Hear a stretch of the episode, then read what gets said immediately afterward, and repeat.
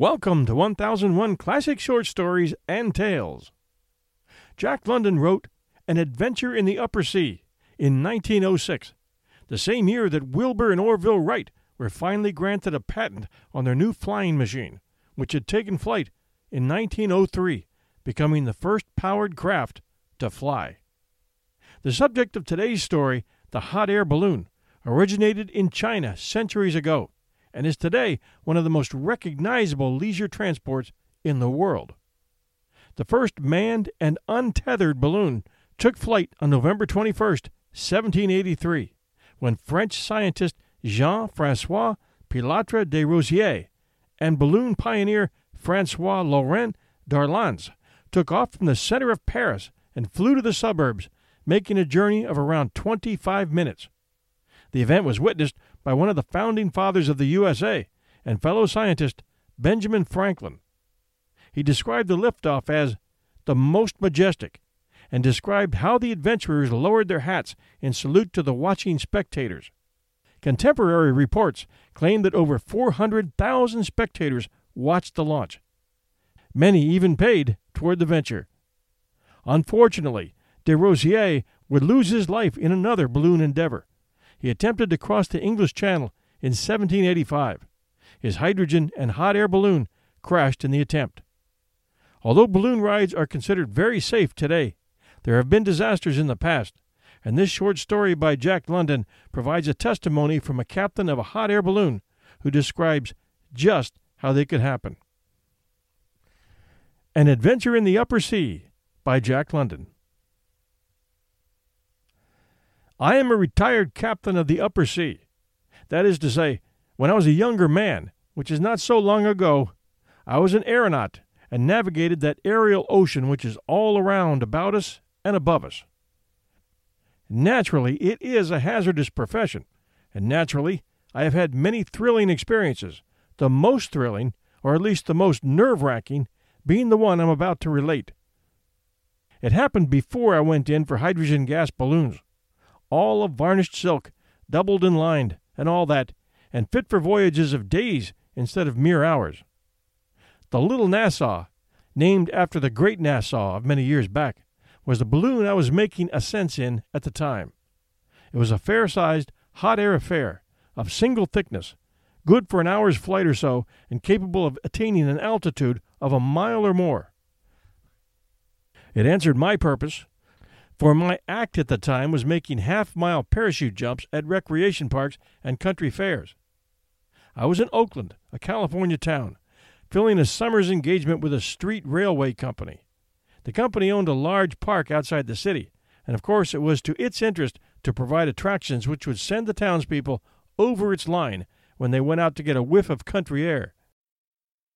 My contract called for two ascensions weekly, and my act was an especially taking feature, for it was on my days that the largest crowds were drawn. Before you can understand what happened, I must first explain a bit about the nature of the hot air balloon which is used for parachute jumping. If you've ever witnessed such a jump, you will remember that directly the parachute was cut loose, the balloon turned upside down, emptied itself of its smoke and heated air, flattened out, and fell straight down, beating the parachute to the ground. Thus, there is no chasing a big deserted bag for miles and miles across the country, and much time, as well as trouble, is thereby saved. This maneuver is accomplished by attaching a weight at the end of a long rope to the top of the balloon. The aeronaut, with his parachute and trapeze, hangs to the bottom of the balloon and, weighing more, keeps it right side down. But when he lets go, the weight attached to the top immediately drags the top down, and the bottom, which is the open mouth, goes up, the heated air pouring out. The weight used for this purpose on the Little Nassau was a bag of sand. On the particular day I have in mind, there was an unusually large crowd in attendance, and the police had their hands full keeping the people back. There was much pushing and shoving, and the ropes were bulging with the pressure of men, women, and children. As I came down from the dressing room, I noticed two girls outside the ropes, of about fourteen and sixteen, and inside the rope, a youngster of eight or nine. They were holding him by the hands, and he was struggling, excitedly and half in laughter, to get away from them. I thought nothing of it at the time, just a bit of childish play, no more. And it was only in the light of after events that the scene was impressed vividly upon me. Keep them cleared out, George, I called to my assistant. We don't want any accidents. Aye, he answered. That I will, Charlie. George Guppy had helped me in no end of a sense, and because of his coolness, judgment, and absolute reliability, I had come to trust my life in his hands with the utmost confidence. His business it was to overlook the inflating of the balloon and to see that everything about the parachute was in perfect working order. The little Nassau was already filled and straining at the guys. The parachute lay flat along the ground, and beyond it, the trapeze. I tossed aside my overcoat, took my position, and gave the signal to let go. As you know, the first rush upward from the earth is very sudden, and this time the balloon, when it first caught the wind, heeled violently over and was longer than usual in righting. I looked down at the old familiar sight of the world rushing away from me. And there were the thousands of people, every face silently upturned. And the silence startled me, for, as the crowds went, this was the time for them to catch their first breath and send up a roar of applause. But there was no hand clapping, whistling, cheering, only silence. And instead, clear as a bell and distinct, without the slightest shake or quaver, came George's voice through the megaphone. Ride her down, Charlie. Ride the balloon down. What had happened? I waved my hand to show that I had heard and began to think. Had something gone wrong with the parachute? Why should I ride the balloon down instead of making the jump which thousands were waiting to see? What was the matter? And as I puzzled, I received another start. The earth was a thousand feet beneath, and yet I heard a child crying softly and seemingly very close to hand. And though the little Nassau was shooting skyward like a rocket, the crying did not grow fainter or fainter and die away. I confess I was almost on the edge of a funk when, unconsciously following up the noise with my eyes, I looked above me and saw a boy astride the sandbag which was to bring the little Nassau to earth. And it was the same little boy I had seen struggling with the two girls, his sisters, as I afterward learned. There he was, astride the sandbag and holding on to the rope for dear life. A puff of wind heeled the balloon slightly, and he swung out into space for ten or a dozen feet, and back again, fetching up against the tight canvas with a thud which even shook me thirty feet or more beneath. I thought to see him dashed loose, but he clung on and whimpered. They told me afterward how, at the moment they were casting off the balloon, the little fellow had torn away from his sisters, ducked under the rope, and deliberately jumped astride the sandbag. It has always been a wonder to me that he was not jerked off in the first rush. Well, I felt sick all over as I looked at him there, and I understood why the balloon had taken longer to right itself, and why George had called after me to ride her down. Should I cut loose with the parachute, the bag would at once turn upside down, empty itself, and begin its swift descent. The only hope lay in my riding her down and in the boy holding on. There was no possible way for me to reach him. No man could climb the slim, closed parachute. And even if a man could, and made the mouth of the balloon, what could he do? Straight out and fifteen feet away trailed the boy on his ticklish perch, and those fifteen feet were empty space. I thought far more quickly than it takes to tell all this and realized on the instant that the boy's attention must be called away from his terrible danger. Exercising all the self control I possessed, and striving to make myself very calm, I said cheerily, Hello up there. Who are you? He looked down at me, choking back his tears, but brightening up. But just then the balloon ran into a cross current, turned half around, and lay over. This set him swinging back and forth, and he fetched the canvas another bump.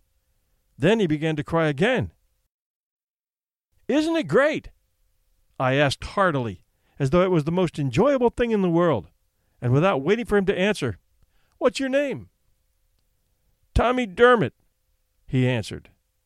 Glad to make your acquaintance, Tommy Dermott, I went on. But I'd like to know who said you could ride up here with me? He laughed and said he just thought he'd ride up for the fun of it.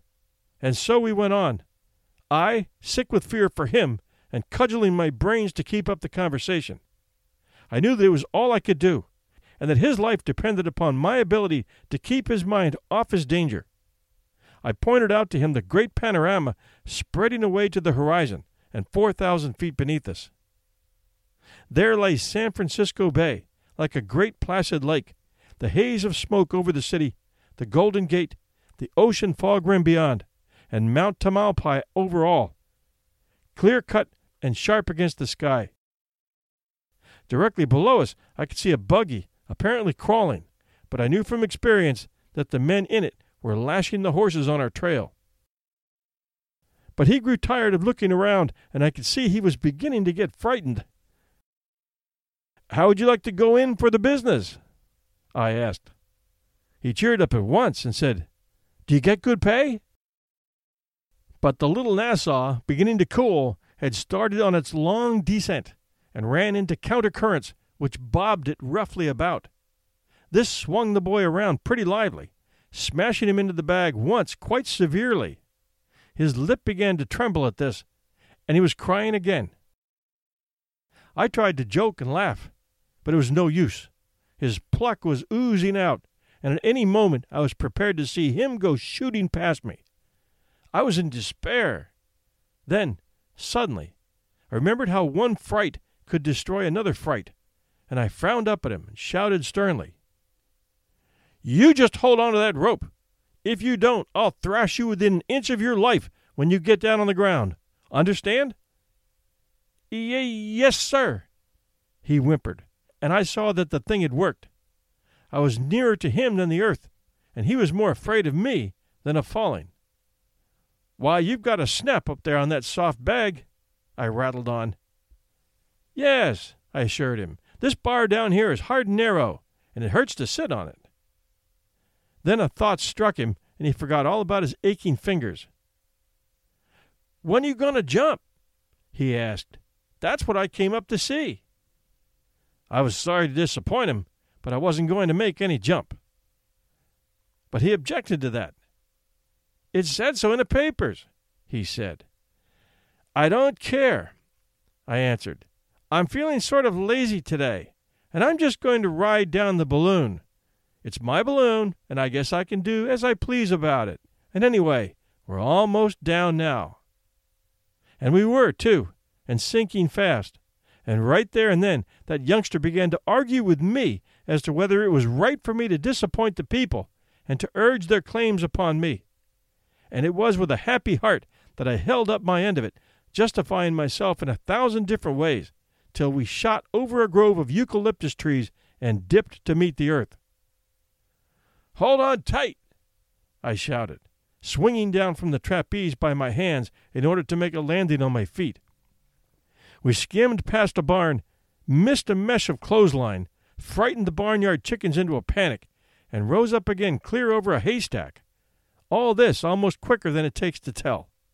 Then we came down in an orchard, and when my feet had touched the ground, I fetched up the balloon by a couple of turns of the trapeze around an apple tree. I have had my balloon catch fire in midair. I've hung on the cornice of a ten story house. I've dropped like a bullet for six hundred feet when a parachute was slow in opening. But never have I felt so weak and faint and sick as when I staggered toward the unscratched boy and gripped him by the arm. Tommy Dermott, I said, when I'd got my nerves back somewhat. Tommy Dermott, I'm going to lay you across my knee and give you the greatest thrashing a boy ever got in world's history. No, you don't, he answered, squirming around. You said you wouldn't if I held on tight. That's all right, I said, but I'm going to, just the same. The fellows who go up in balloons are bad, unprincipled men, and I'm going to give you a lesson right now to make you stay away from them and from balloons, too. And then I gave it to him, and if it wasn't the greatest thrashing in the world, it's the greatest he ever got. but it took all the grit out of me, left me nerve broken, that experience. I canceled the engagement with the street railway company and later on went in for gas. Gas is much safer anyway.